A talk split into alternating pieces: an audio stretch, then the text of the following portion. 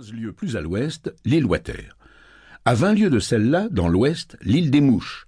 Par les seize degrés dix minutes sud et de cent soixante-treize à cent soixante-quinze degrés de longitude occidentale de Paris, deux îles, celle des Cocos et celle des Traîtres.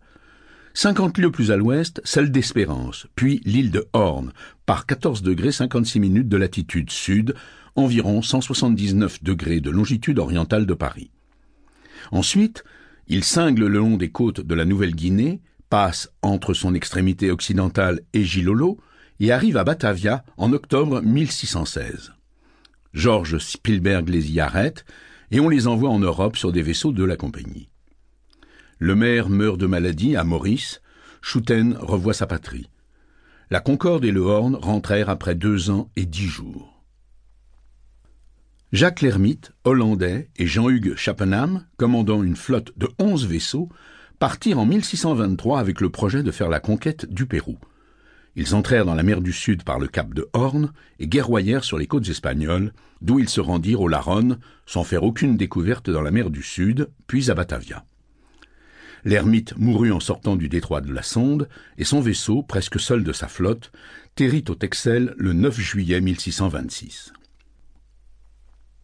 En mille six cent quatre-vingt-trois, Cowley, anglais, partit de la Virginie. Il doubla le cap de Horn, fit diverses courses sur les côtes espagnoles, se rendit aux Larrones et revint par le cap de Bonne-Espérance en Angleterre, où il arriva le douze octobre mille six cent quatre-vingt-six. Ce navigateur n'a fait aucune découverte dans la mer du Sud. Il prétend avoir découvert dans celle du Nord, par quarante-sept degrés de latitude australe et quatre-vingts lieues de la côte des Patagons, l'île Pépis. Je l'ai cherchée trois fois et les Anglais deux. Sans la trouver.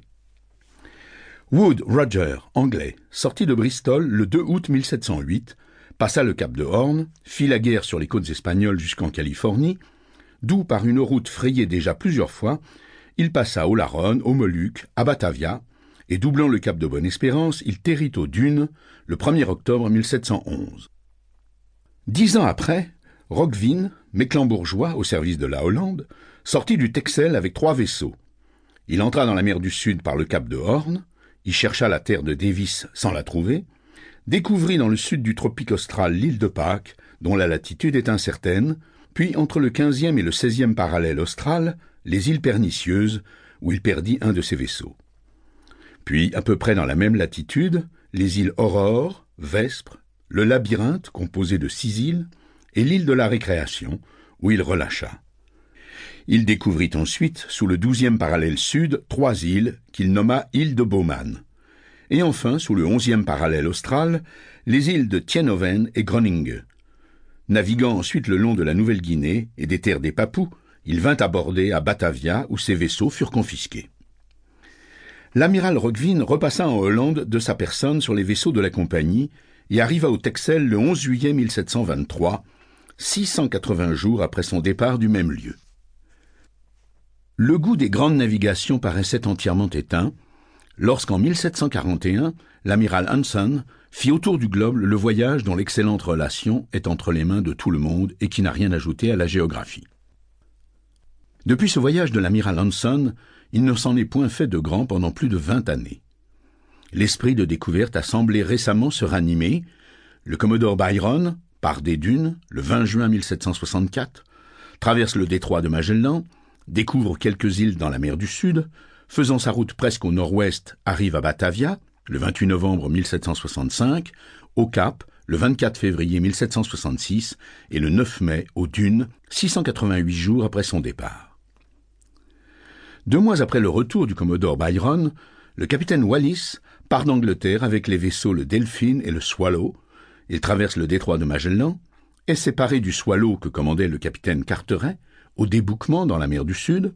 Il y découvre une île environ par le dix-huitième parallèle à peu près en août mille sept cent soixante-sept.